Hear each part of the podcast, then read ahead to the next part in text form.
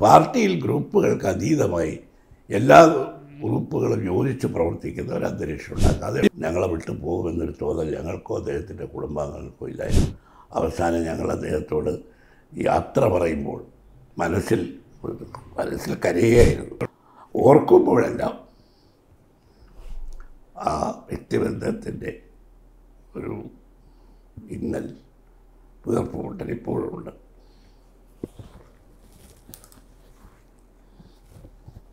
ഇപ്പോഴും ഉമ്മൻചാണ്ടി നമ്മളോടൊപ്പം ഇല്ല. എന്നതൊരു വിശ്വാസമായിരുന്നു. കോൺഗ്രസിന്റെ മുതിർന്ന നേതാവ് മുൻ മന്ത്രി യു ഡി എഫിന്റെ കൺവീനർ കേരള രാഷ്ട്രീയത്തിൽ നിറഞ്ഞു നിൽക്കുന്ന ശ്രീ എം എം ഹസനാണ് അതർവ്യൂവിൽ ഇന്നത്തെ അതിഥി. സ്വാഗതം സാർ. നമ്മളൊരു ഉപതെരഞ്ഞെടുപ്പിന്റെ തൊട്ട് മുമ്പിലാണ് പുതുപ്പള്ളി ഉപതെരഞ്ഞെടുപ്പ്. ഉമ്മൻചാണ്ടിയുടെ വിയോഗം സൃഷ്ടിച്ച വലിയ ആഘാതം കോൺഗ്രസിനുണ്ട്. അതിന്റെ വേദന ജനങ്ങൾക്കുണ്ട്. ആ സാഹചര്യത്തിലാണ് പുതുപ്പള്ളി ഉപതെരഞ്ഞെടുപ്പ് നടക്കുന്നത്. ഉമ്മൻചാണ്ടിയുടെ മകൻ ചാണ്ടി ഉമ്മനാണ് സ്ഥാനാർത്ഥി. അതുകൊണ്ട് തന്നെ കോൺഗ്രസും യു ഡി എഫും ഇതൊരു വലിയ മത്സരമായി എടുക്കുന്നില്ല എന്നുണ്ടോ? അത് തിരഞ്ഞെടുപ്പ് എല്ലാ തിരഞ്ഞെടുപ്പുകളും മത്സരമാണ്. പ്രത്യേകിച്ച് ഉപതെരഞ്ഞെടുപ്പ് എന്ന് പറയുമ്പോൾ കടുത്ത മത്സരമായിരിക്കും. പക്ഷെ ഉമ്മൻചാണ്ടിയുടെ ഈ വേർപാട് ഞങ്ങളിലെല്ലാം ഉണ്ടാക്കിയിട്ടുള്ള ദുഃഖവും വേദനയും ഇപ്പോഴും വിട്ടുമാറിയിട്ടില്ല. ഉമ്മൻചാണ്ടിയുടെ നിയോജക മണ്ഡലത്തിലാണെങ്കിൽ ജനങ്ങൾ അവരുടെ പ്രിയപ്പെട്ട കുഞ്ഞു കുഞ്ഞ് ഇല്ലാത്തൊരു തെരഞ്ഞെടുപ്പിനെ നേരിടുക. പന്ത്രണ്ട് തെരഞ്ഞെടുപ്പുകളിൽ അവർ വിജയിപ്പിച്ച ഉമ്മൻചാണ്ടി. ഉമ്മൻചാണ്ടിയുടെ കാലശേഷം നടക്കുന്ന ആദ്യത്തെ ഒരു ഉപതെരഞ്ഞെടുപ്പാണ്. അതുകൊണ്ട് തന്നെ തീർച്ചയായിട്ടും അദ്ദേഹത്തിന്റെ വേർപാടുണ്ടാക്കിയ ദുഃഖത്തിൽ നിന്ന് അവരും മോചിതരായിട്ടില്ല. ഞങ്ങൾ പ്രതീക്ഷിച്ചതിനേക്കാൾ വേഗം തിരഞ്ഞെടുപ്പ് പ്രഖ്യാപിച്ചു. ഏത് സമയത്ത് തിരഞ്ഞെടുപ്പ് പ്രഖ്യാപിച്ചാലും നേരിടാനുള്ള ഒരു തയ്യാറെടുപ്പ് ഞങ്ങൾ തുടങ്ങിയപ്പോഴാണ് തിരഞ്ഞെടുപ്പുണ്ടായത്. നല്ല മത്സരം നടക്കും. കാരണം പി ടി തോമസിന്റെ വിയോഗത്തിന് ശേഷം തൃക്കാക്കര നടന്ന തിരഞ്ഞെടുപ്പിൽ എന്റെ ഗവൺമെന്റ് മെഷീനറി അവിടെ മുഴുവൻ വിന്യസിച്ച് മുഖ്യമന്ത്രിയും മന്ത്രിമാരും അവിടെ നടത്തിയ ഒരു ഏതാണ്ട് മുഴുവൻ അത് എന്റെ ഗവൺമെന്റ് അവിടെയായിരുന്നു. അതിന് സമാനമായതോ അതിനേക്കാൾ കൂടുതൽ ശക്തമായതോ ഒരു മത്സരം ഇവിടെ അവർ നടത്തും. ആദ്യമൊക്കെ കേട്ടത് മന്ത്രിമാരാരും വരുന്നില്ല. പക്ഷേ ഇന്നത്തെ പത്രത്തിലാണ് കണ്ടത് എൽ ഡി എഫിന്റെ കൺവെൻഷനിൽ മുഖ്യമന്ത്രി വരും. മുഖ്യമന്ത്രി അവസാനം ഒന്ന് രണ്ട് ദിവസം പ്രചരണത്തിന് വരും. അപ്പോൾ എന്തായാലും ശക്തമായ ഒരു പോരാട്ടത്തിന് സി പി എം തയ്യാറാവും എന്നാണ് ഇപ്പോൾ കാണുന്ന അവരുടെ ഈ പ്രചരണത്തിന്റെയൊക്കെ വളരെ വളരെ വളരെ മോശമായ തരംതാണ പ്രചരണമൊക്കെ ആരംഭിച്ചിട്ടുണ്ട്. പക്ഷേ എന്ത് ശക്തമായ പോരാട്ടം അവർ തയ്യാറായാലും അതിനേക്കാൾ ശക്തമായ ഒരു പോരാട്ടത്തിന് ഞങ്ങൾ തയ്യാറാണ്. അത് പറയുമ്പോൾ ഇപ്പോൾ എൽ ഡി എഫിന് അവർ മുന്നോട്ട് വയ്ക്കുന്ന ചില ന്യായങ്ങളുണ്ട്. ഒന്ന് അവിടുത്തെ തദ്ദേശ ഭരണ സ്ഥാപനങ്ങൾ ആ മണ്ഡലത്തിൽപ്പെടുന്ന തദ്ദേശ ഭരണ സ്ഥാപനങ്ങളിൽ എട്ട് പഞ്ചായത്തിൽ ആറ് പഞ്ചായത്തിൽ അവർ ഭരിക്കുന്നു എന്നുള്ളത് ഒന്ന്. രണ്ടാമത്തെ കാര്യം കഴിഞ്ഞ നിയമസഭാ തെരഞ്ഞെടുപ്പിൽ അതായത് പിണറായി വിജയൻ അധികാരത്തിലിരിക്കെ തെരഞ്ഞെടുപ്പിനെ നേരിടുമ്പോൾ പുതുപ്പള്ളി മണ്ഡലത്തിൽ ഉമ്മൻചാണ്ടിയുടെ ഭൂരിപക്ഷം കേരളത്തിലെ ഏറ്റവും ജനപ്രിയനായ നേതാവായ ഉമ്മൻചാണ്ടി അന്നും ജനപ്രിയനായ നേതാവ് തന്നെയാണ്. മരണശേഷമല്ല അദ്ദേഹത്തിന്റെ ജനപ്രിയത കേരളം മനസ്സിലാക്കുന്നത്. അതിന് മുമ്പ് തന്നെ മനസ്സിലാക്കിയത്. ആ ജനപ്രിയനായ നേതാവിന്റെ ഭൂരിപക്ഷം ഒമ്പതിനായിരത്തി ചില്ലറ അല്ലെങ്കിൽ പതിനായിരത്തിൽ താഴേക്ക് വന്നു. അപ്പോൾ ആ ഒരു സാഹചര്യം ഞങ്ങൾക്ക് രാഷ്ട്രീയമായ അനുകൂലമാണ് എന്നുള്ളതാണ് അല്ല അവരുടെ വാദഗതികളൊക്കെ രാഷ്ട്രീയമായി അവർ തിരുത്തുന്നുണ്ടെങ്കിലും അതിലൊന്നും ഒരു ഒരു ശരിക്കും അതൊന്നും മുഖവിലക്കെടുക്കാൻ പറ്റാത്ത രീതിയിലുള്ള വാദഗതികളാണ് കഴിഞ്ഞ തെരഞ്ഞെടുപ്പിന് ഒരുപാട് പിന്നെ പ്രശ്നങ്ങളുണ്ടായിരുന്നു. ഉമ്മൻചാണ്ടി ആണെങ്കിൽ ആദ്യം തന്നെ നിങ്ങൾക്കൊക്കെ അറിയാം അദ്ദേഹം നിയമത്ത് മത്സരിക്കും കാരണം ബി ജെ പി ജയിക്കുമെന്ന് പറയുന്ന ഒരു മണ്ഡലത്തിൽ ഞാൻ മത്സരിക്കാൻ തയ്യാറാണ് പല മണ്ഡലങ്ങളിലും അദ്ദേഹത്തിന്റെ പേര് വന്നു. മാനസികമായി അദ്ദേഹം പുതുപ്പള്ളിയിൽ നിന്ന് മാറി മറ്റൊരിടത്ത് മത്സരിക്കാനുള്ള ആ ശ്രമം നടക്കുന്നതിനിടയ്ക്കാണ് പുതുപ്പള്ളിയിലെ കോൺഗ്രസ് പ്രവർത്തകർ അദ്ദേഹത്തെ വളഞ്ഞു വെച്ച് അദ്ദേഹത്തെ കൊണ്ട് നോമിനേഷൻ കൊടുപ്പിച്ചത്. അപ്പോൾ അതൊക്കെ ഉണ്ടാക്കിയിട്ടുള്ള ഒരു പ്രവർത്തകരുണ്ടാക്കിയിട്ടുള്ള ഒരു നിരാശയൊക്കെ തെരഞ്ഞെടുപ്പിൽ പ്രതിഫലിച്ചു. പിന്നെ ഉമ്മൻചാണ്ടിക്കും പൂർണമായി പണ്ടത്തെ തെരഞ്ഞെടുപ്പുകളിലെ പോലെ കോൺസെൻട്രേറ്റ് ചെയ്യാൻ സാധിച്ചില്ല. പൊതുവായിട്ടുള്ള രാഷ്ട്രീയം അന്ന് കിറ്റും പെൻഷനും ഒക്കെ കൊടുത്ത് ആളുകളുടെ ആ ഒരു ദുരിതത്തെ വോട്ടാക്കി മാറ്റിയ ആ രാഷ്ട്രീയ തന്ത്രവും ഇതെല്ലാം കൂടി വന്നപ്പോൾ ഉമ്മൻചാണ്ടിക്ക് പൂർണമായും കോൺസെൻട്രേറ്റ് ചെയ്യാൻ അവിടെ ഒരു അവസരം ഉണ്ടായിരുന്നുവെങ്കിൽ ആദ്യം മുതൽ തന്നെ പുള്ളി സാധാരണ തിരഞ്ഞെടുപ്പ് പ്രഖ്യാപിച്ചാൽ ഉമ്മൻചാണ്ടിയുടെ ഒരു തെരഞ്ഞെടുപ്പ് പ്രചരണം എന്ന് പറയുന്നത് വോട്ടർമാരെ കാണലാണ് നേരിട്ട് കാണലാണ്. മറ്റ് സ്ക്വാഡും പ്രചരണവും ഒക്കെ വേറെ വഴിക്ക് നടക്കും. അദ്ദേഹം മിക്കവാറും മുഴുവൻ ഭൂരിപക്ഷ വോട്ടർമാരെയും നേരിൽ കണ്ട് വോട്ട് ചോദിക്കുന്ന ആ ഒരു രീതി കഴിഞ്ഞ തവണ അവർക്ക് അദ്ദേഹത്തിന് നടത്താൻ കഴിയില്ല എന്നാണ് ഞാൻ മനസ്സിലാക്കുന്നത്. അതൊക്കെ കൊണ്ടാണ്. അതൊന്നും ഈ ഈ തെരഞ്ഞെടുപ്പിനൊരു പ്രശ്നമില്ല. കാരണം ഉമ്മൻചാണ്ടിയുടെ ഭൂരിപക്ഷം ഏറ്റക്കുറച്ചിലുകൾ എല്ലാ തെരഞ്ഞെടുപ്പിലും ഉണ്ടായിട്ടുണ്ട് ഇത് യഥാർത്ഥത്തിൽ ആയിരത്തി തൊള്ളായിരത്തി എഴുപതിൽ ഉമ്മൻചാണ്ടി മത്സരിക്കുമ്പോൾ ആദ്യമായിട്ടാണ് അവിടെ ഒരു കോൺഗ്രസ് സ്ഥാനാർത്ഥി ജയിക്കുന്നത് അതിനു മുമ്പ് P C Cherian Sanghatana Congress Janata Dal E M George പലതവണ ജയിച്ചിട്ടുള്ളതാണ്. ആദ്യം ഉമ്മൻചാണ്ടിയുടെ ആ കെ എസ് യു പ്രസിഡന്റ് കഴിഞ്ഞ് വരുന്ന ഒരു തെരഞ്ഞെടുപ്പാണ്. ആ തെരഞ്ഞെടുപ്പിൽ കോൺഗ്രസിന്റേതല്ലാത്ത ഒരു മണ്ഡലത്തിൽ അദ്ദേഹം വിജയിച്ചു. പതിനൊന്ന് തവണയും പന്ത്രണ്ട് തവണയും അത് വിജയം നിലനിർത്താൻ കഴിഞ്ഞത് അദ്ദേഹത്തിന്റെ ആ നിയോജക മണ്ഡലവുമായിട്ടുള്ള അദ്ദേഹത്തിന്റെ ബന്ധവും അദ്ദേഹത്തിന്റെ പ്രവർത്തനമാണ്. അതെല്ലാം അവിടെ കിടക്കുകയാണ്. അതൊന്നും അദ്ദേഹത്തോടൊപ്പം ആ അദ്ദേഹം ചെയ്ത പ്രവർത്തനങ്ങൾ സേവനങ്ങൾ ജനങ്ങളുടെ മനസ്സിൽ കിടക്കയില്ലേ? ആ ഉമ്മൻചാണ്ടി ആണെങ്കിലോ പുതുപ്പള്ളിയിലെ ആ പള്ളിയിലെ കല്ലറയിലാണ് അന്ത്യവിശ്രമം കൊള്ളുന്നത്. അതൊന്നും ജനങ്ങളുടെ മനസ്സിൽ നിന്ന് മാഞ്ഞു പോയിട്ടില്ല. ഞങ്ങൾക്ക് അതിനകത്തൊരു ആശങ്കയില്ല. സി പി എമ്മുകാർ പറയുന്ന പോലെ സഹതാപ തരംഗമൊന്നും വേണ്ട.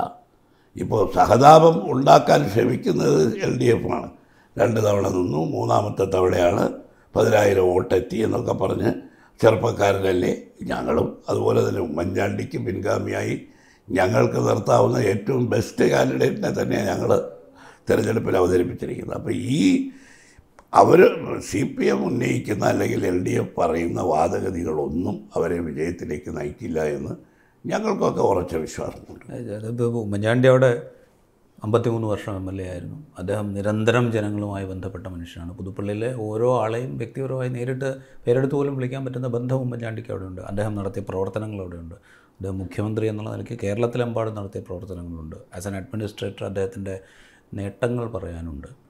അപ്പോൾ ആ ഒരു സാഹചര്യത്തിൽ ഈ സഹതാപ തരംഗം അല്ലെങ്കിൽ ഇപ്പോൾ വേറൊരു കോണിൽ നിന്ന് ഉയരുന്ന തരത്തിലുള്ള പുണ്യാളൻ എന്ന് പറയുന്ന വിധത്തിലുള്ള പരാമർശങ്ങൾ ഇത്തരം പരാമർശങ്ങളൊന്നും ആവശ്യമില്ല. ഉമ്മൻചാണ്ടി അദ്ദേഹം നൽകിയ നാട് നൽകിയ സേവനം അത് മാത്രം മതി അവിടുത്തെ ഒരു ഇതൊന്നും യു ഡി എഫിന്റെയോ കോൺഗ്രസിന്റെ ഭാഗത്തു നിന്നുള്ള പ്രചരണമല്ല. ഈ പുണ്യാളൻ എന്ന് പറയുന്നതും സാധാവം പറയുന്നതും ഒക്കെ ആരാ? നേരത്തെ തന്നെ തെരഞ്ഞെടുപ്പ് പ്രഖ്യാപിച്ച് സ്ഥാനാർത്ഥികളിലേക്ക് എത്തുമ്പോൾ തന്നെ മാർക്സിസ്റ്റ് പാർട്ടിയിലെ ചില നേതാക്കന്മാർ നേരത്തെ തന്നെ രൂപപ്പെടുത്തിയിരിക്കുന്ന ചില പ്രചരണങ്ങൾ അതൊക്കെ അവർക്ക് തന്നെ തിരിച്ചു കൊള്ളുന്നു. ഞങ്ങളതിനൊന്നും മറുപടി പറയാനില്ല. കാരണം ഉമ്മൻചാണ്ടി എന്ന ഒരു മഹൽ വ്യക്തി അതും പന്ത്രണ്ട് തവണ ആ മണ്ഡലത്തിൽ ജയിച്ച ഒരാളിന്റെ വിയോഗത്തെ തുടർന്ന് വരുന്ന ഉപതെരഞ്ഞെടുപ്പിൽ സ്വാഭാവികമായി അദ്ദേഹം കാലാവധി കഴിഞ്ഞ ശേഷം തിരഞ്ഞെടുപ്പ് നടക്കുകയും ഉമ്മൻചാണ്ടി മാറി നിൽക്കുകയും ചെയ്യുന്ന തെരഞ്ഞെടുപ്പല്ല ഇത്. അതെ. ഇനിയും രണ്ട് കൊല്ലം കൂടി ബാക്കിയുള്ള മൂന്ന് കൊല്ലം കൂടി ബാക്കിയുള്ള നിയമസഭയുടെ കാലത്ത് അദ്ദേഹത്തിന്റെ വേർപാടിനെ തുടർന്നുണ്ടാകുന്ന തിരഞ്ഞെടുപ്പാണ്. അതുകൊണ്ട് അങ്ങ് ആ തിരഞ്ഞെടുപ്പ് അങ്ങനെ ഉണ്ടാകുന്ന ഒരു തിരഞ്ഞെടുപ്പിൽ അതിന്റേതായിട്ടുള്ള ഒരു ഇമോഷൻ ഉണ്ടാവും. ഇമോഷൻ ഉണ്ടാവും. അതൊക്കെ സ്വാഭാവിക ഇത് ഈ സി പി എമ്മിന് തൃക്കാക്കര ഒരു വലിയ ജനങ്ങളുടെ ഇടയിൽ വലിയൊരു ആശയക്കുഴപ്പമുണ്ടാക്കി സി പി എം ജയിക്കുമോ? യു ഡി എഫ് ജയിക്കുമോ? ആ ഒരു ചർച്ച കൊണ്ടുവരാൻ അവർ സാധിച്ചു. അതിലേക്ക് കൊണ്ടുവരാൻ വേണ്ടിയിട്ട് തുടങ്ങി വയ്ക്കുന്ന പ്രചരണമാണ് എന്നതിനപ്പുറം ഇതിനൊന്നും കാരണം ഉമ്മൻചാണ്ടി ജയിച്ച മണ്ഡലമാണ്. അതുകൊണ്ട് ഇത്തവണ അത് ഞങ്ങൾ തിരിച്ചു പിടിക്കും എന്ന് പറയേണ്ടത് അവരുടെ ആവശ്യമാണ്. കാരണം ഈ തെരഞ്ഞെടുപ്പ് ഉമ്മൻചാണ്ടിയുടെ വിയോഗത്തിനെ തുടർന്ന് നടക്കുന്ന തെരഞ്ഞെടുപ്പാണെങ്കിലും ഈ തെരഞ്ഞെടുപ്പിൽ സർക്കാരിന്റെ രാഷ്ട്രീയമുണ്ടല്ലോ. പ്രവർത്തനങ്ങൾ സർക്കാരിന്റെ പ്രവർത്തനങ്ങൾ രാഷ്ട്രീയമുണ്ടല്ലോ. ആ രാഷ്ട്രീയത ഇന്ന് ജനങ്ങൾ അങ്ങേയറ്റം പൊറുതി മുട്ടി സഹികെട്ട് ദുരിതമനുഭവിക്കുന്ന ഒരു ഗവൺമെന്റിനോട് ജനങ്ങൾക്ക് പറയാനുള്ള അല്ലെങ്കിൽ അവരുടെ പ്രതികരണം നടത്താനുള്ള ഒരു അവസരമായിട്ടാണ് ഈ തെരഞ്ഞെടുപ്പ് മാറുന്നത്. ഈ പുതുപ്പള്ളിയിലെ ഓരോ വോട്ടറെയും കേരളത്തിലെ മുഴുവൻ ജനങ്ങൾ പ്രതീക്ഷയോടുകൂടി ഉറ്റുനോക്കുകയാണ് കാരണം ഓണക്കാലത്താണ്. ഈ ഓണം ഇത്തവണ കേരളത്തിലെ ജനങ്ങൾക്ക് ആഘോഷിക്കാൻ കഴിയുമോ? ആഘോഷിക്കുക എന്ന് പറഞ്ഞാൽ സന്തോഷം വേണ്ടേ? പണമില്ലാതെ സന്തോഷമുണ്ടോ? കൃഷിക്കാർക്ക് പണം കിട്ടുന്നുണ്ടോ?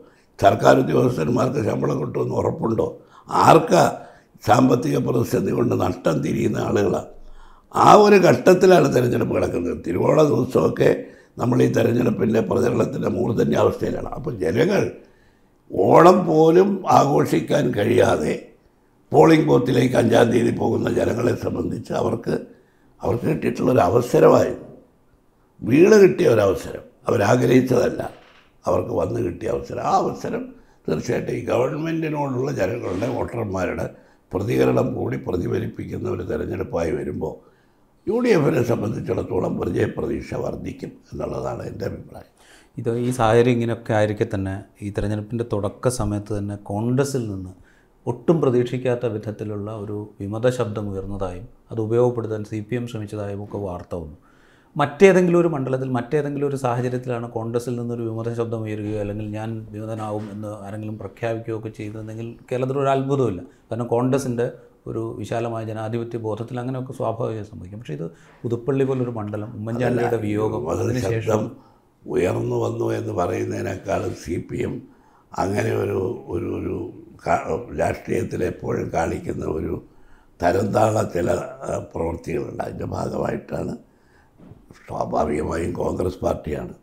കോൺഗ്രസ് പാർട്ടിയിൽ ഉമ്മൻചാണ്ടിയുടെ മണ്ഡലമാണെങ്കിലും ഉമ്മൻചാണ്ടി ഇല്ലാത്തൊരു കാലത്ത് ഉമ്മൻചാണ്ടി ഉള്ള കാലത്ത് സ്ഥാനാർത്ഥികളാകാൻ ആഗ്രഹിച്ച് ആദ്യകാലങ്ങളിലൊക്കെ വന്നവരെ ഞങ്ങൾക്കറിയാം.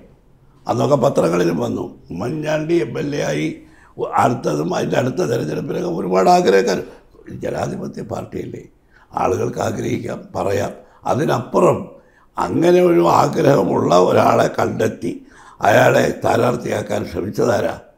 കോൺഗ്രസിന്റെ വിമർശ ശബ്ദമുണ്ടെന്ന് ഇപ്പോൾ ഞാൻ ചോദിക്കട്ടെ ജയിക്കെന്ന് പറയുന്ന ഇപ്പോൾ വന്നിരിക്കുന്ന സ്ഥാനാർത്ഥിയോട് അവിടുത്തെ മന്ത്രി ശ്രീ വാസവന് അദ്ദേഹവുമായിട്ട് നല്ല സൗഹൃദത്തിലാണോ? ആണെന്ന് ഞങ്ങൾക്ക് തോന്നുന്നില്ല. അതുകൊണ്ടാണല്ലോ ഈ ഒരു വിമത ശബ്ദം അവിടെ ഉണ്ടായതിന് കാരണം. അത് പുറത്തു വന്നതിന് കാരണം അതാ ജയിക്ക് സ്ഥാനാർത്ഥിയാകാതിരിക്കാൻ വാസ്തവൻ ശ്രമിക്കുന്നു എന്നൊരു പ്രചരണം അന്തരീക്ഷത്തിലുണ്ട്. അതിന്റെ വാസ്തവമൊന്നും എനിക്കറിയില്ല. അതിനെ തുടർന്നാണ് കോൺഗ്രസിൽ നിന്നൊരു വിമതനെ കൊണ്ടുവന്ന് സ്ഥാനാർത്ഥിയാക്കും. അതിന് പാർട്ടിക്കകത്ത് ശക്തമായ തിരിച്ചടി നേരിട്ടു. അത് ഉമ്മൻചാണ്ടിയുമായിട്ട് ഏറ്റവും അടുത്ത് ബന്ധമുള്ള ഒരാളാണ് അദ്ദേഹം ഒരിക്കലും അങ്ങനെ ഒരു നിലപാടിലേക്ക് പോകുമെന്ന് ഞങ്ങളാരും കരുതിയിട്ടില്ല. പക്ഷേ ഞാൻ എന്റെ എന്റെ ഒരു അത്ഭുതം അവിടെയാണ്. കാരണം വെച്ച് കഴിഞ്ഞാൽ ഇതുപോലൊരു സന്ദർഭം ഉമ്മൻചാണ്ടിയുടെ മകൻ സ്ഥാനാർത്ഥിയാവുന്നു. അപ്പോൾ ഒരു അപസ്വരത്തിന് ഒരു ഒരു സാധ്യതയും ഇല്ലല്ലോ എന്നാണ് നമ്മളൊക്കെ വിചാരിച്ചത്. മകനാണല്ലോ അങ്ങനെയാണല്ലോ പി. ടി. തോമസ് മരിച്ചു. അത് കഴിഞ്ഞ് അദ്ദേഹത്തിന്റെ ഭാര്യയെ സ്ഥാനാർത്ഥിയാക്കണമെന്ന് പറഞ്ഞു. പി. ടി. തോമസിനെ സ്നേഹിക്കുന്ന പി. ടി. തോമസിന്റെ വലം കൈയായി നടന്ന പല ആളുകളും സ്ഥാനാർത്ഥിമാരാകാൻ ആഗ്രഹിച്ചു. രാഷ്ട്രീയത്തിൽ ചിലപ്പോൾ ഉണ്ടാകുന്നതാണ്. ഉമ്മൻചാണ്ടിയുടെ അല്ലല്ലോ അവരുടെയൊക്കെ ന്യായീകരണം ഉണ്ടാവും. ഞങ്ങൾ ഉമ്മൻചാണ്ടിയുടെ സീറ്റല്ലല്ലോ ചോദിക്കുന്നത്. പറയാൻ ന്യായീകരണം ഉണ്ടല്ലോ അപ്പോൾ അതൊന്നും ഒരു ഇത്ര ഗൗരവമായിട്ടൊന്നും തെരഞ്ഞെടുപ്പിന്റെ മുമ്പിൽ വരും. കാരണം ഈ പറയുന്ന വിമത ശബ്ദം വന്നു എന്ന് പറഞ്ഞില്ലേ അവരൊന്നും ഉമ്മൻചാണ്ടിയുടെ ഓർമ്മയെപ്പോലും നൊമ്പരപ്പെടുത്തും താത്ത ആളുകളാണ്. അതുകൊണ്ട് പാർട്ടി നേതൃത്വം എല്ലാവരുമായി സംസാരിച്ച് അതിനെല്ലാം പരിഹാരം ഉണ്ടാക്കിയെന്നാണ് ഞാൻ മനസ്സിലാക്കുന്നത്. അല്ല അത് തെരഞ്ഞെടുപ്പിനെ വലിയ തോതിൽ ബാധിക്കും എന്ന് ഞാനും കരുതുന്നില്ല.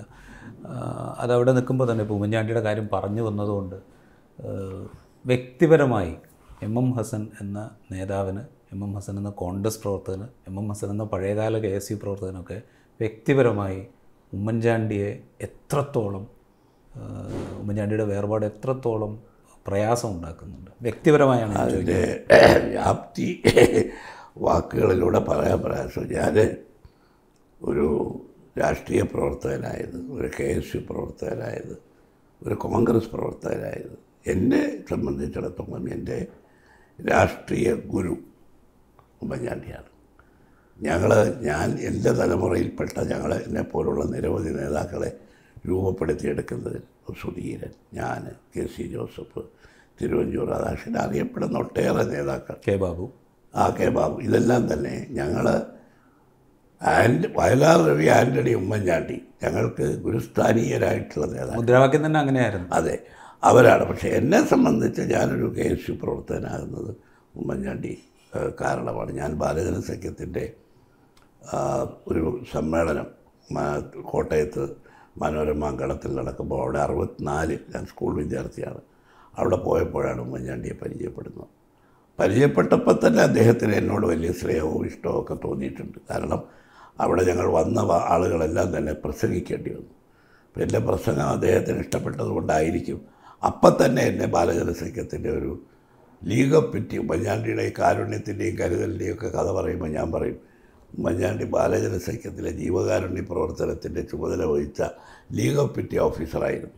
അപ്പോൾ എന്നോട് വന്ന അദ്ദേഹം പറയുന്നത് ഞാൻ മൂന്നാൽ കൊല്ലം മുമ്പ് പ്രസിഡന്റാകുന്ന എന്റെ തലേ വർഷം L P O league of piety ഓഫീസറായിരുന്നു.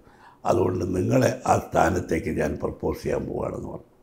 ഞങ്ങൾ തമ്മിൽ ആദ്യം കാണുകയും പരിചയപ്പെടുകയും അന്ന് മുതലുള്ള ബന്ധം. പിന്നീട് അടുത്ത തവണ അടുത്ത വർഷം ഞാൻ ബാലൻസിക്ക് പ്രസിഡന്റായി അത് അതാകാനും കാരണം അദ്ദേഹമാണ്.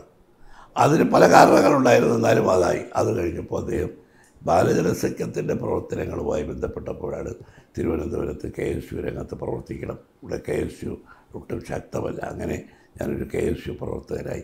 അങ്ങനെ അങ്ങനെ അങ്ങനെയാണ് രാഷ്ട്രീയത്തിൽ സജീവമായി. അത്രമാത്രം ഒരു ആത്മബന്ധം. അമ്പത് അറുപത് കൊല്ലത്തെ അദ്ദേഹത്തിന്റെ പൊതുജീവിതത്തിൽ അറുപത്തിനാല് മുതൽ ഞാൻ ഒഴിച്ചു രണ്ടായിരത്തി ഇരുപത്തി മൂന്ന് വരെ അമ്പത്തൊമ്പത് കൊല്ലം. എന്നെ സംബന്ധിച്ചിടത്തോളം നേതാവാണ്.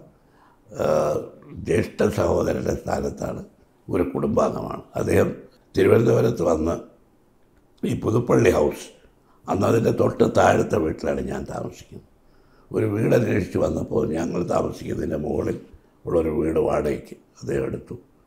അന്ന് ഒരു പത്ത് പന്ത്രണ്ട് കൊല്ലം ഞങ്ങൾ അയൽവക്കക്കാർ അദ്ദേഹവും അതിന്റെ തൊട്ടടുത്ത് നമ്മുടെ തമ്പാൻ ലാംഗ്വേജ് ഇൻസ്റ്റിറ്റ്യൂട്ടിലെ അതിന്റെ തൊട്ട് താഴെ ഞാനും അങ്ങനെ താമസിച്ചു. രണ്ട് അദ്ദേഹത്തിന്റെ മൂത്ത മകൾ മറിയയും എന്റെ മകളും രണ്ട് കുട്ടികളും അച്ചുവും എന്റെ മകൾ ഋഷി ഒരേ സ്കൂളിലാണ്.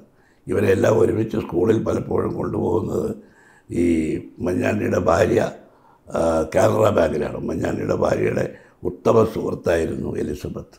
എ കെ ആന്റണിയുടെ ഭാര്യ. അന്ന് വിവാഹം കഴിഞ്ഞിട്ടില്ല. അപ്പോൾ ഇവർ മൂന്ന് പേരും ബാങ്ക് ഉദ്യോഗസ്ഥരാണ് എന്റെ ഭാര്യയും ബാങ്കിലാണ്. അപ്പോൾ ചില ദിവസങ്ങളിൽ ആന്റണിയുടെ ഭാര്യയാണ് ഇവരെ ഈ കാർമൽ സ്കൂളിലാണ്.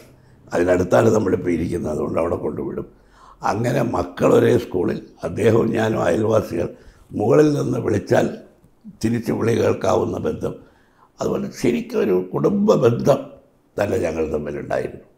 പിന്നെ രാഷ്ട്രീയ യാത്രയിൽ അദ്ദേഹത്തോടൊപ്പം യാത്ര ചെയ്യുമ്പോൾ അദ്ദേഹം നേതാവാണ്. ഞങ്ങളുടെ എല്ലാവരെയും സംരക്ഷിക്കുന്നതിൽ പ്രത്യേക താല്പര്യം കാണിച്ചിട്ടുള്ള ആളാണ്.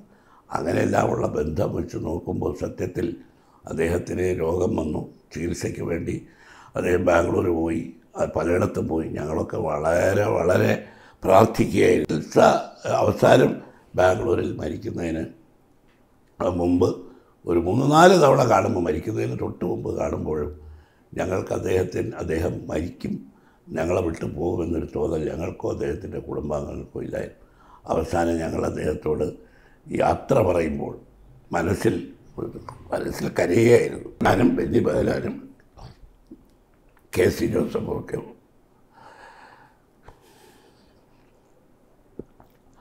ഓർക്കുമ്പോഴെല്ലാം ആ വ്യക്തിബന്ധത്തിന്റെ ഒരു ഇന്നൽ വീർപ്പുമുട്ടൽ ഇപ്പോഴുമുണ്ട്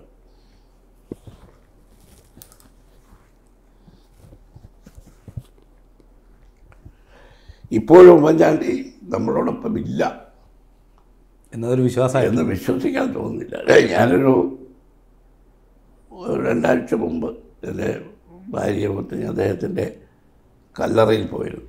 അവിടുത്തെ തീർത്ഥാടന പ്രവാഹനം കണ്ടപ്പോൾ ഞങ്ങളെക്കാൾ ദുഃഖിക്കുന്നവരും വേദനിക്കുന്നവരുമാണ് കേരളത്തിന്റെ എല്ലാ ഭാഗത്തു നിന്നും വരുന്ന ഉമ്മൻചാണ്ടി ഒരിക്കലും കണ്ടിട്ടില്ലാത്തവരും വരുന്നുണ്ട്.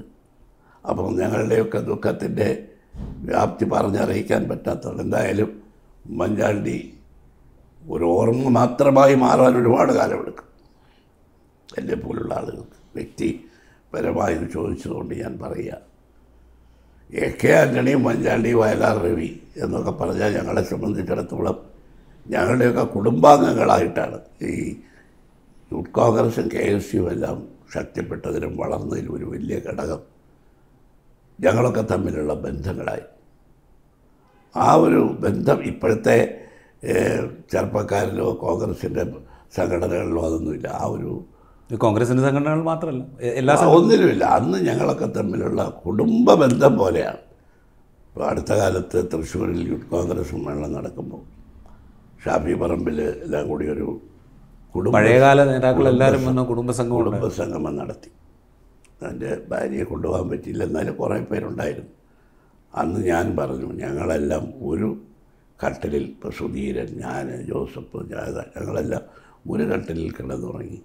ഒരു എന്താണ് പിന്നെ ഇലയിലുണ്ട് ഒരുമിച്ച് പ്രവർത്തിച്ച ഒരു കാലം. കല്യാണം കഴിയുന്നവരെ ഞങ്ങളെല്ലാം അങ്ങനെയായിരുന്നു. ആ ഞങ്ങളെല്ലാം തമ്മിലുള്ള ആത്മബന്ധം സംഘടനയിലെ ആ കെട്ടുറപ്പും ഐക്യവും ശക്തിയും ഒരു പ്രധാന ഘടകമായിരുന്നു അങ്ങനെയാണ് ഇതിവിടെ ഉയർച്ച അതാ പറഞ്ഞത്. ഇപ്പോൾ എനിക്കൊരു ദുഃഖം വന്നാൽ അത് വയലാർ രവി എ കെ ആന്റണിയും ഉമ്മൻചാണ്ടിയും അവരുടെ ഒരു ദുഃഖമായി കണ്ട് അതിന് എന്നെ ആശ്വസിപ്പിക്കും. എനിക്കൊരു സന്തോഷം വന്നാൽ ആ സന്തോഷത്തിൽ അവർ പങ്കാളികളാണ്. ഞങ്ങളുടെ കുടുംബാംഗങ്ങൾക്ക് ഒരു അസുഖം വന്നാൽ പോലും പരസ്പരം അങ്ങോട്ടും ഇങ്ങോട്ടും സംസാരിക്കുകയും അതിന് ചികിത്സയെക്കുറിച്ച് പറയുകയും ഒക്കെ ചെയ്യുന്ന ഒരു ബന്ധം വളരെ കാലം അത് തുടർന്നു. ഉമ്മൻചാണ്ടിയെ സംബന്ധിച്ച് മരിക്കുന്നത് വരെ ഉമ്മൻചാണ്ടിക്ക് ഇപ്പം ഞാനൊരു ഉദാഹരണം പറയാം. ഞങ്ങൾ അടുത്തടുത്താണല്ലോ താമസിച്ചിരുന്നത് എന്റെ അച്ഛൻ മരിച്ചു അമ്മ മരിച്ചു. രണ്ടും ഒരു അഞ്ചെട്ട് കൊല്ലത്തിന് മുമ്പാണ്. അന്ന് അദ്ദേഹം മുഖ്യമന്ത്രിയാണ്.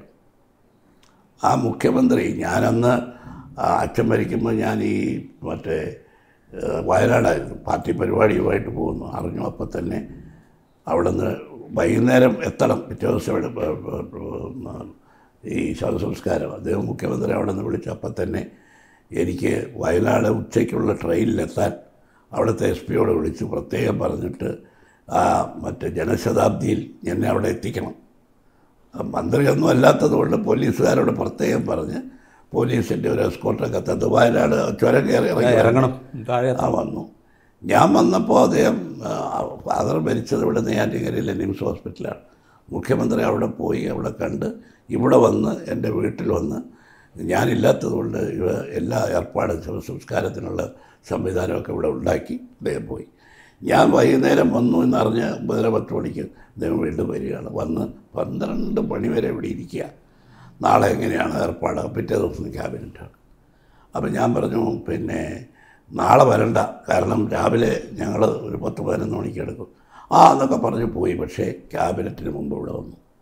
ക്യാബിനറ്റ് കഴിഞ്ഞ് ഞങ്ങൾ ഇവിടെ മണക്കാട് പള്ളിയിൽ അദ്ദേഹത്തിന്റെ ഫാദറിന്റെ കബറടക്കം അവിടെ അപ്പം തന്നെ മെസ്സേജ് വരികയാണ്. സി എം വരുന്നുണ്ട്? അത് ഞങ്ങൾ അല്ല ഞങ്ങൾ നിസ്കരിച്ച് കഴിഞ്ഞാൽ അപ്പോൾ സി എം വരുന്നു എന്ന് പറഞ്ഞു. അപ്പോൾ ഞാൻ അവിടുത്തെ ഇമാമിനോട് പറഞ്ഞു ഒരു അഞ്ച് മിനിറ്റ് സി എമ്മിന് വേണ്ടി. കബറടക്കി കഴിഞ്ഞേ പോയുള്ളൂ അത് ഉമ്മൻചാണ്ടി എന്റെ കാര്യത്തെ മാത്രമല്ല ഞങ്ങളൊക്കെ തമ്മിലുള്ള പലരുടെയും അപ്പോൾ ഈ തിരുവനന്തപുരത്തായതുകൊണ്ടും ഇത്രയും വലിയ അപ്പോൾ എന്നെ എന്റെ വീട്ടുകാരെ സംബന്ധിച്ച് ഉമ്മൻചാണ്ടി ആരാണ്? രാഷ്ട്രീയ നേതാവല്ല ആണോ? അതിനപ്പുറമാണ്. അതാണ് ഉമ്മൻചാണ്ടി പറയുമ്പോൾ ഒരു കാര്യം കൂടെ അത് കുറച്ച് രാഷ്ട്രീയമാണ് എങ്കിൽ പോലും ഉമ്മൻചാണ്ടിയോടുള്ള ബന്ധം വ്യക്തിബന്ധമുണ്ട് കോൺഗ്രസ് ബന്ധമുണ്ട് അതിനോടൊപ്പം ഒരു ഗ്രൂപ്പ് ബന്ധം കൂടിയുണ്ട്. നിങ്ങളൊക്കെ എ ഗ്രൂപ്പിന്റെ ക്യാൻഡിയുടെ പേരിലായിരുന്നു ഗ്രൂപ്പെങ്കിൽ പോലും ഉമ്മൻചാണ്ടി ആയിരുന്നു ആ ഗ്രൂപ്പിന്റെ ഒരു ഒരു സിര എന്ന് പറയുന്നത്. അല്ലെങ്കിൽ മേൽ മുതൽ താഴെ വരെയുള്ള ഒരു ബന്ധത്തിന്റെ ശൃംഖല ഉണ്ടാക്കുന്നത് ഉമ്മൻചാണ്ടിയായിരുന്നു ഒരു കേഡർ സംവിധാനം പോലെ എ ഗ്രൂപ്പ് പ്രവർത്തിച്ചിരുന്നത് ഉമ്മൻചാണ്ടിയുടെ ഉമ്മൻചാണ്ടി ഇല്ലാതാവുന്നതോടുകൂടെ ഈ എ ഗ്രൂപ്പ് ഇല്ലാതായി എന്നുള്ളൊരു ഒരു ഫീൽ പൊതുവിൽ ക്രിയേറ്റ് ചെയ്യപ്പെടുന്നുണ്ട്. ഈ പാർട്ടിക്കകത്ത് ഗ്രൂപ്പുകളുണ്ട് എന്ന് പറ സമ്മതിക്കാൻ ഞങ്ങൾക്കെല്ലാം പലപ്പോഴും പത്രസമ്മേളനങ്ങളിൽ ഞങ്ങൾ വൈമുഖ്യം കാണിക്കാറുണ്ടെങ്കിലും. ഇല്ല പത്രസമ്മേളനങ്ങളും ചിലപ്പോൾ എല്ലാവരും പറയാറുണ്ട്. ഗ്രൂപ്പുകളുണ്ട്. എന്നുള്ളൊരു യാഥാർത്ഥ്യമാണ്. ഒരു അദൃശ്യമായ ഒരു ഒരു സംവിധാനമാണ്. മഞ്ഞ ഇത് ഉണ്ടായത് തന്നെ ഒരു വളരെ ആകസ്മികമായുള്ള ഒരു രാഷ്ട്രീയ സംഭവങ്ങളുടെ പേരിലാണ്. ഇപ്പോൾ അറുപതുകളിലുണ്ടായിരുന്ന ആ ഗ്രൂപ്പിന് അന്ന് നമ്മളൊക്കെ കേട്ടിട്ടുണ്ടല്ലോ ശങ്കർ ഗ്രൂപ്പ് അല്ലെങ്കിൽ C K group Chacko group അതെല്ലാം കഴിഞ്ഞ് എഴുപതുകൾ വന്നപ്പോഴത്തേക്കും ലീഡർഷിപ്പിൽ വലിയ മാറ്റം വന്നല്ലോ. കെ കരുണാകരനും എ കെ ആന്റണിയുമായല്ലോ പാർലമെന്ററി പാർട്ടി ലീഡർ. ആ സമയത്ത് ചില സംഭവങ്ങളുടെ പേരിൽ രൂപപ്പെട്ടതാണ്. പിന്നീട് അതങ്ങ് വല്ലാതെ ഡെവലപ്പ് ചെയ്തു. പക്ഷേ രൂപപ്പെടുമ്പോഴും പിന്നീട് അതിന്റെ മുന്നോട്ടുള്ള പ്രയാണത്തിൽ ഒരു പ്രത്യേകതയുണ്ടായിരുന്നു. അതായത് ഭരണത്തെ പിന്താങ്ങുന്നവർ. അല്ലെങ്കിൽ മുഖ്യമന്ത്രിയുടെ ആഭ്യന്തരമന്ത്രിയെ പിന്താങ്ങുന്നവർ ഒരു ഗ്രൂപ്പും. പാർട്ടി പ്രസിഡന്റായ എ കെ ആന്റണിയെ പിന്താങ്ങുന്നവർ മറ്റൊരു ഗ്രൂപ്പും. ചില ഇഷ്യൂസിന്റെ പുറത്താണ് ഈ ഗ്രൂപ്പ് തുടങ്ങുന്നത്. പിന്നീട് അങ്ങോട്ട് പാർട്ടിയും ഭരണവും തമ്മിലുള്ള രണ്ട് ഗ്രൂപ്പുകളായിട്ടാണ് ഇത് അറിയപ്പെട്ടതും ഇത് മുന്നോട്ട് പോയത്. പക്ഷെ അന്നെല്ലാം എ കെ ആന്റണിയുടെ വലം കൈയായി അല്ലെങ്കിൽ എ കെ ആന്റണി ഇതിന്റെ ഏറ്റവും ഉന്നതമായ ഒരു നിലയിലിരിക്കുന്നു. അദ്ദേഹത്തിന്റെ പേരിലാണ് അറിയപ്പെടുന്നത് എല്ലാ കാര്യങ്ങളും നിർവഹിച്ച് മുമ്പോട്ട് കൊണ്ടുപോകുന്ന ഉമ്മൻചാണ്ടിയായിരുന്നു ഒരു ഘട്ടം വന്നപ്പോൾ ഗ്രൂപ്പുകളൊന്നും വേണ്ട എന്നെല്ലാവരും പറഞ്ഞു. തീർച്ചയായിട്ടും അങ്ങനെ സംഭവിച്ചിരുന്നെങ്കിൽ ഞങ്ങൾക്കെല്ലാം സന്തോഷമായിരുന്നു. പക്ഷേ കെ കരുണാകരൻ പിന്നെ പാർട്ടി വിട്ടുപോയി ഡി ഐ സി ഉണ്ടാ ഉണ്ടാക്കി. എ കെ ആന്റണി ദേശീയ രാഷ്ട്രീയത്തിലേക്ക് മടങ്ങി. അപ്പോഴും ആന്റണി പറഞ്ഞു ഞാൻ ദേശീയ രാഷ്ട്രീയത്തിലേക്ക് മടങ്ങുന്നു. ഇവിടെ കോൺഗ്രസിന്റെ എല്ലാ കാര്യങ്ങളും ഇവിടുത്തെ നേതാക്കൾ പ്രത്യേകിച്ച് പാർലമെന്ററി പാർട്ടി ലീഡർ ഉമ്മൻചാണ്ടിയാണ്. അപ്പോൾ ഇവരെ ഇവർ രണ്ടുപേരും ഇല്ല ഒരാൾ ദേശീയ രാഷ്ട്രീയത്തിലേക്ക് മടങ്ങി ഒരാൾ ഡി ഐ സിയിലേക്ക് പോയിട്ടും ഗ്രൂപ്പുകളില്ലാതായില്ല. അതാണ് പ്രശ്നം. ഉമ്മൻചാണ്ടിയുടെ വേർപാടിലും ഗ്രൂപ്പുകളില്ലാതാവും എന്നൊക്കെ പലരും പ്രചരിപ്പിക്കുന്നുണ്ടെങ്കിൽ എനിക്ക് തോന്നുന്നില്ല. കാരണം വളരെ കാലമായി ഒരു നിലപാടെടുത്ത് വന്ന ആൾ എല്ലാവരും പാർട്ടിക്കകത്താണ്. പക്ഷേ സമാന മനസ്കരായ ആളുകൾ ഒരുമിച്ച് നിൽക്കുന്നതിൽ മാറ്റം വരണമെങ്കിൽ ഈ കോൺഗ്രസ് രാഷ്ട്രീയത്തിൽ മാറ്റം വരണമെങ്കിൽ അതിന് രണ്ട് മൂന്ന് ഘടകങ്ങളുണ്ട്. ഒന്നിപ്പോൾ ഇവിടുത്തെ നേതൃത്വം. ഗ്രൂപ്പുകൾക്ക് അതീതമായി പ്രവർത്തിക്കുന്ന ഒരു സാഹചര്യം ഉണ്ടാക്കണം. അതിനെ പൂർണമായി അംഗീകരിക്കുന്ന ഒരു നിലപാട് ഹൈക്കമാൻഡിൽ. ഹൈക്കമാൻഡ് എപ്പോഴും ഗ്രൂപ്പുകൾക്ക് അതീതമായിട്ടാണ് കാര്യങ്ങൾ ഇപ്പോഴും പറഞ്ഞുകൊണ്ടിരിക്കുന്നത്. അപ്പോൾ ഇവിടെ ഇപ്പോൾ പുതിയ നേതൃത്വമാണ്.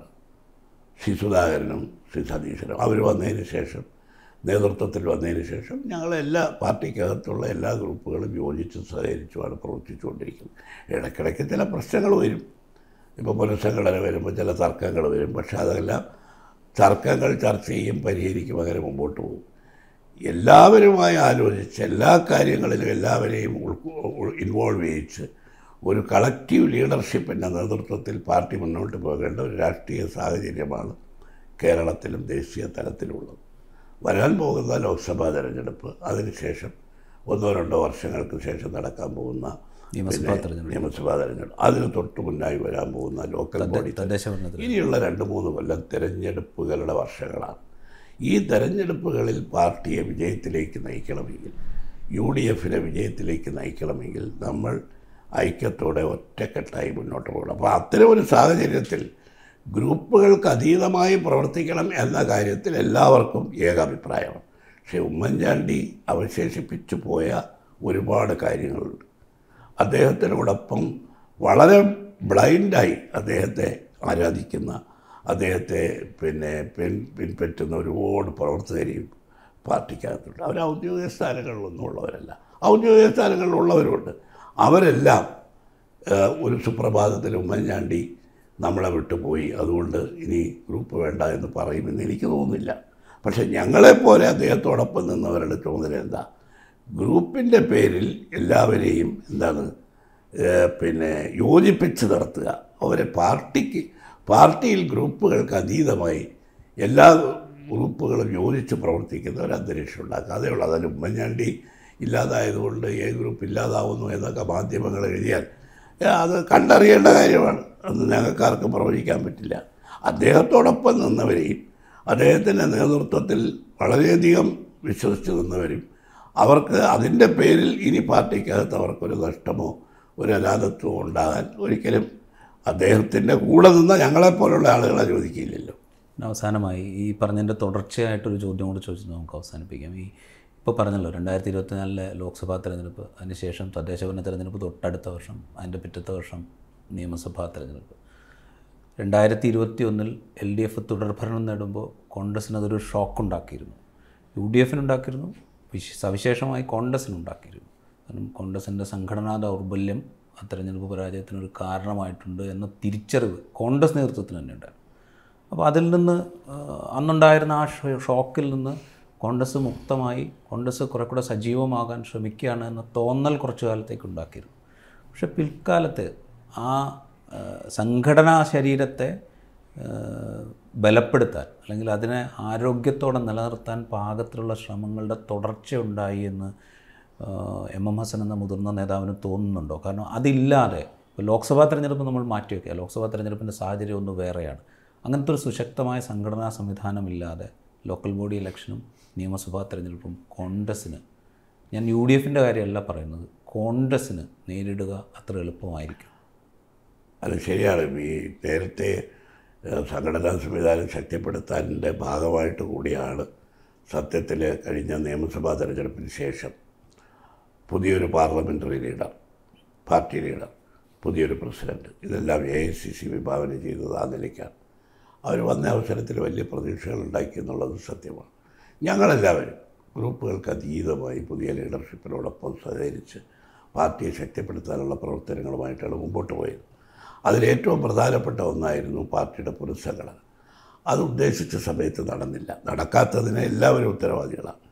അത് വൈകിപ്പോയി. വൈകി അത് നടന്നപ്പോൾ തന്നെ ആദ്യം ഈ ബ്ലോക്ക് പ്രസിഡന്റുമാരുടെ എടുത്തു ഇപ്പോൾ മണ്ഡലം പ്രസിഡന്റുമാരെ നടന്നുകൊണ്ടിരിക്കുക. അപ്പോൾ ഒരു എന്താണ് പുത്തരിയിൽ കല്ലുകടി പോലെ ചില കല്ലുകടിയൊക്കെ ഉണ്ടായ അവസരത്തിൽ ഞങ്ങളൊക്കെ അത് ഹൈക്കമാൻഡിന്റെ ശ്രദ്ധയിലൊക്കെ പെടുത്തിയതാണ്. പക്ഷേ ഹൈക്കമാൻഡ് ഇടപെട്ടു. ഇടപെട്ട് അതിലൊക്കെ ഇനി അത് ആവർത്തിക്കാതിരിക്കാനുള്ള ഇപ്പോൾ ഏറ്റവും ഒടുവിൽ പിന്നെ ഒന്ന് തീയതി ഒന്നാം തീയതി നടന്ന ഡൽഹിയിൽ എല്ലാ സംസ്ഥാനത്തിലെയും നേതാക്കളെ വിളിച്ചപ്പോൾ ഞാനും പോയിരുന്നു. അന്നാണ് വക്കം പുരുഷോത്തമന്റെ മരണകാരണം അത് നൂറ്റി മൂന്നാം തീയതി വെച്ചു. ആ യോഗത്തിൽ വെച്ച് പാർട്ടിയുടെ താഴെ തലത്തിൽ ഉള്ള സംഘടനാ സംവിധാനം സമയബന്ധിതമായി ആ പുനഃസംഘടന പൂർത്തിയാക്കണം. പ്രത്യേകിച്ച് മണ്ഡലം കമ്മിറ്റികളും ബൂത്ത് കമ്മിറ്റികളും. ഈ ഒരു സെപ്റ്റംബർ ഒക്ടോബർ മാസത്തിനകത്ത് അത് മുഴുവനും പൂർത്തിയാക്കിക്കൊണ്ട് നമ്മൾ തിരഞ്ഞെടുപ്പ് പ്രവർത്തനത്തിലേക്ക് മുന്നോട്ട് നീങ്ങണം. സംഘടനാ പ്രവർത്തനം ശക്തിപ്പെടുത്താൻ നേരത്തെ എടുത്ത നടപടികൾ അല്പം ഒന്ന് പാളിപ്പോയത് ഞങ്ങൾ സുൽത്താൻ ബത്തേരിയിൽ വലിയൊരു ചിന്തൻ അവിടെ വെച്ച് ഞങ്ങളെടുത്ത തീരുമാനം പാർട്ടിയെ പുനഃസംഘടന നടക്കണം. സമാന്തരമായി നടക്കേണ്ട ഒരു കാര്യം പാർട്ടിയിലെ ഐക്യമാണ്. പാർട്ടിക്കകത്ത് ജില്ലകളിൽ ഗ്രൂപ്പ് മണ്ഡലങ്ങളിൽ ബ്ലോക്കുകളിലെല്ലാം പ്രവർത്തകർ തമ്മിൽ ഈ സംസ്ഥാന തലത്തിലുള്ളതേ ആളുകൾ പറയുന്നുള്ളൂ. അതിനേക്കാൾ താഴെ തട്ടിലൊക്കെ പ്രവർത്തകർ തമ്മിൽ ചില അഭിപ്രായ വ്യത്യാസങ്ങളോ അല്ലെങ്കിൽ വിഭാഗീയതയൊക്കെ ഉണ്ട്. അതെല്ലാം പരിഹരിച്ചുകൊണ്ട് ഒറ്റയ്ക്ക് ഒരു ഒരു വലിയ പ്രവാഹമായി ഒഴുകുന്നത് പോലെ ഐക്യത്തോടു കൂടി മുന്നോട്ട് പോകുന്ന ഒരു അന്തരീക്ഷം ഉണ്ടാക്കാൻ അവിടെ തീരുമാനിച്ചു. പക്ഷേ ആ പുനഃസംഘടനയിൽ ഐക്യത്തിന്റെ ഒരു ചെറിയ മങ്ങലേറ്റു. പക്ഷേ അത് എ ഐ സി സി അപ്പം തന്നെ പിന്നെ സന്ദർഭോചിതമായി ഇടപെട്ട് സി കെ സി വേണുഗോപാൽ ഉൾപ്പെടെയുള്ള ആളുകൾ ഞങ്ങളെയൊക്കെ ചർച്ച ചെയ്ത് രാഹുൽ ഗാന്ധിയുടെ സാന്നിധ്യത്തിൽ നടന്ന ചർച്ചയിലൂടെ എല്ലാ തർക്കങ്ങളും പരിഹരിച്ച് മുന്നോട്ട് പോകാനാണ് തീരുമാനിച്ചിരിക്കുന്നത്. ഇനിയിപ്പോൾ ഒരു സ്വിച്ചിട്ടാൽ അപ്പോൾ ബൾബ് കത്തുന്ന വേഗതയിൽ ഈ സംഘടനാ മിഷനറി ചലിപ്പിക്കാനുള്ള പരിപാടികൾ അടുത്ത ഒന്ന് രണ്ട് മാസം കൊണ്ട് നടക്കും. അതിനിടയ്ക്കാണ് ഈ പുതുപ്പള്ളി തെരഞ്ഞെടുപ്പ് വന്നത്. പുതുപ്പള്ളിയിലെ തെരഞ്ഞെടുപ്പ് കഴിഞ്ഞാൽ ഉടൻ ഞങ്ങളുടെ സംഘടനാ മിഷണറി ഈ പുനഃസംഘടന പൂർത്തിയാക്കി. ഈ തെരഞ്ഞെടുപ്പുകളെ കോൺഗ്രസ് പാർട്ടിയുടെ ശക്തി കോൺഗ്രസ് പാർട്ടിക്ക് പ്രവർത്തകരുണ്ട് ശക്തിയുണ്ട്. പക്ഷെ അതെല്ലാം താഴെ തട്ടിലൊന്ന് അടുക്കം ചിട്ടയുമായിട്ട് അതിനെ ക്രോഡീകരിച്ച് കൊണ്ടുവരണം. അതിനാണ് ബൂത്ത് കമ്മിറ്റി മണ്ഡലം കമ്മിറ്റിയൊക്കെ രൂപീകരിക്കുന്നത്. അത് വന്നു കഴിഞ്ഞാൽ തീർച്ചയായിട്ടും. ലോക്സഭാ തെരഞ്ഞെടുപ്പ് താങ്കൾ പറഞ്ഞത് ശരിയാണ് അത് മറ്റൊരു ദേശീയ വരാൻ പോകുന്ന സംസ്ഥാന തെരഞ്ഞെടുപ്പിനെ മുന്നിൽ കണ്ടുകൊണ്ട് പാർട്ടിയെ ശക്തിപ്പെടുത്താനുള്ള തീരുമാനവുമായി ഞങ്ങൾ മുമ്പോട്ട് പോകും. അതിലെല്ലാവരും യോജിച്ചാണ്. പ്രത്യേകിച്ച് ഉമ്മൻചാണ്ടിയുടെ വേർപാടിൽ ഉണ്ടായ അന്ന് കണ്ട ജനങ്ങളുടെ ഒരു വലിയ എന്താണ് പ്രതികരണം. അത് ഞങ്ങൾക്കൊരു വലിയ ശക്തി നൽകിയിരിക്കുക കാരണം ഉമ്മൻചാണ്ടിയെ ഈ ജനങ്ങൾ ഇത്രമാത്രം ക്ഷയിച്ചിരുന്നു ആ ഉമ്മൻചാണ്ടിയുടെ പാർട്ടിയെയും തീർച്ചയായിട്ടും ജനങ്ങൾ ഈ കൂടിയ പകുതിയിലധികം ആളുകളെങ്കിലും ഉമ്മൻചാണ്ടിയുടെ പാർട്ടിയെ സ്നേഹിക്കുന്നവരായിരിക്കുമല്ലോ. അവരെല്ലാം ആഗ്രഹിക്കുന്നത് എന്താ ഉമ്മൻചാണ്ടിയെപ്പോലൊരു നേതാവ് ഇല്ലാതെ പോയതിലുള്ള ദുഃഖവും ഉമ്മൻചാണ്ടിയുടെ പാർട്ടി വീണ്ടും ശക്തിപ്പെടണമെന്നുള്ള ആഗ്രഹം അവരുടെയൊക്കെ മുഖത്ത് നിഴലിക്കുന്നുണ്ട്. അത് ഉൾക്കൊണ്ടുകൊണ്ട് ഞങ്ങൾ എല്ലാവരും ഒറ്റക്കെട്ടായി ഗ്രൂപ്പുകൾക്ക് അതീതമായി അഭിപ്രായ വ്യത്യാസമില്ലാതെ പരസ്പരമുള്ള നിരന്തരമായ ചർച്ചകളിലൂടെ എല്ലാവരെയും ഇൻവോൾവ് ചെയ്തുകൊണ്ടുള്ള ഒരു മുന്നേറ്റത്തിനാണ് ഇപ്പോൾ തീരുമാനിച്ചിരിക്കുന്നത്. ഞങ്ങൾക്കെല്ലാം ശുഭപ്രതീക്ഷയാണ്. കാരണം അതിനകത്ത് ഇനി വേറെ തരത്തിലുള്ള തടസ്സങ്ങളും ബുദ്ധിമുട്ടുകളൊന്നും വരും എന്ന് തോന്നുന്നില്ല. ഒരൊറ്റ കാര്യമാണ് ഈ കോൺഗ്രസിന്റെ തിരുവനന്തപുരം മുതൽ പാലക്കാട് വരെ നമ്മളെടുക്കുക ഈ മേഖലയിൽ കോൺഗ്രസിനുണ്ടായ ദൗർബല്യം ആ ദൗർബല്യം കേരളത്തിന്റെ രാഷ്ട്രീയ സാമൂഹ്യ ശരീരത്തിൽ ഉണ്ടാക്കിയേക്കാവുന്ന വലിയ ആഘാതം. ആ ഗ്യാപ്പിലേക്ക് ആരാണ് കടന്നു വരാൻ പോകുന്നത് എന്നുള്ളതിനെക്കുറിച്ചുള്ള തിരിച്ചറിവ് ഇതൊക്കെ വളരെ ഗൗരവത്തിൽ തന്നെ കോൺഗ്രസ് നേതൃത്വത്തിനുണ്ട്. തീർച്ചയായിട്ടും. ഞങ്ങളതെല്ലാം ഉൾക്കൊണ്ടുകൊണ്ട് തന്നെയാണ് യഥാർത്ഥത്തിൽ രാഷ്ട്രീയ പാർട്ടിയെ ശക്തിപ്പെടുത്തുന്നതോടൊപ്പം കേരളത്തിന്റെ സാമൂഹ്യ ഘടകങ്ങളെ എല്ലാം ഞങ്ങൾക്ക് യോജിപ്പിച്ച് നിർത്തി. ഇപ്പോൾ അതാണ് ഞങ്ങൾ കഴിഞ്ഞ ഇപ്പോൾ രാജ്യത്തുണ്ടായിട്ടുള്ള ഒരു വലിയ സംഭവങ്ങളാണല്ലോ മണിപ്പൂരും കോമൺ സിവിൽ കോഡിന്റെ പേരിലുള്ള വലിയ ആശങ്കയും. ഇതിനെയൊക്കെ നേരിടാൻ ദേശീയ തലത്തിൽ ഇന്ത്യ രൂപീകരിച്ച് പ്രതിപക്ഷം ഒറ്റക്കെട്ടായി നീങ്ങുന്നത് പോലെ കേരളത്തിലെ എല്ലാ ചിന്താഗതികളെയും എല്ലാ ജനവിഭാഗങ്ങളെയും യോജിപ്പിച്ചുകൊണ്ടുള്ള ഒരു മുന്നേറ്റത്തിന് ഞങ്ങൾ തുടക്കം കുറിച്ചു. ഞങ്ങൾ കോഴിക്കോടും അതുപോലെ തന്നെ തിരുവനന്തപുരത്ത് യു ഡി എഫും നടത്തിയ ബഹുസ്വരതാ സംഗമങ്ങൾ. ആ സംഗമങ്ങളിൽ എല്ലാം ഇപ്പോൾ മാർക്സിസ്റ്റ് പാർട്ടി നടത്തിയ സംഘം സെമിനാറിൽ ഹിന്ദു മുസ്ലിം സംഘടനകളെ വിളിച്ചത് ഞങ്ങളതല്ല. മുസ്ലിം സംഘടനകളൊരു പ്രധാന ഘടകമാണ്. അതോടൊപ്പം തന്നെ ഹൈന്ദവ സംഘടനകൾ ക്രൈസ്തവ മതമേലധ്യക്ഷന്മാർ ജാതി മതഭേദമന്യേ.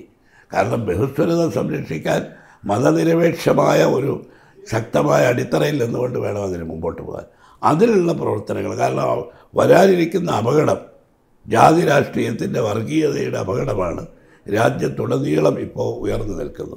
അതിനെ കോൺഗ്രസ്സിനോ അല്ലെങ്കിൽ യു ഡി എഫിനോ മാത്രം നേരിടാൻ പറ്റില്ല. അതിനെ ഒറ്റക്കെട്ടായി നേരിടാനുള്ള ഒരു ശക്തി സംഭരിക്കാനുള്ള പ്രവർത്തനങ്ങൾ ഇവിടെ ആരംഭിച്ചു കഴിഞ്ഞു.